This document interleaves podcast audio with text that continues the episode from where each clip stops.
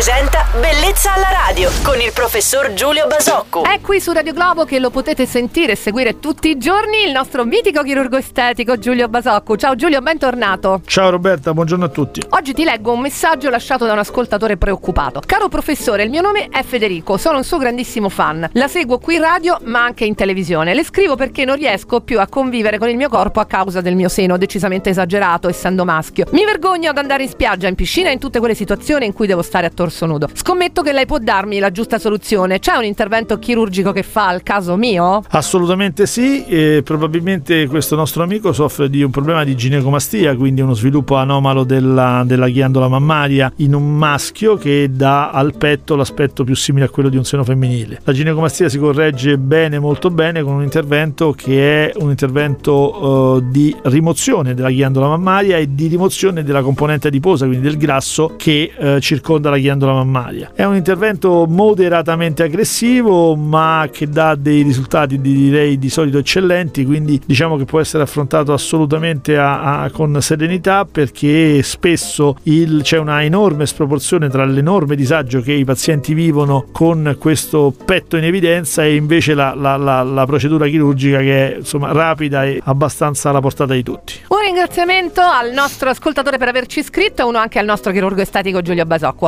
Appuntamento a domani mattina su Radio Globo. Ciao Giulio, buona giornata. Ciao Roberta e buona giornata a tutti. Bellezza alla radio.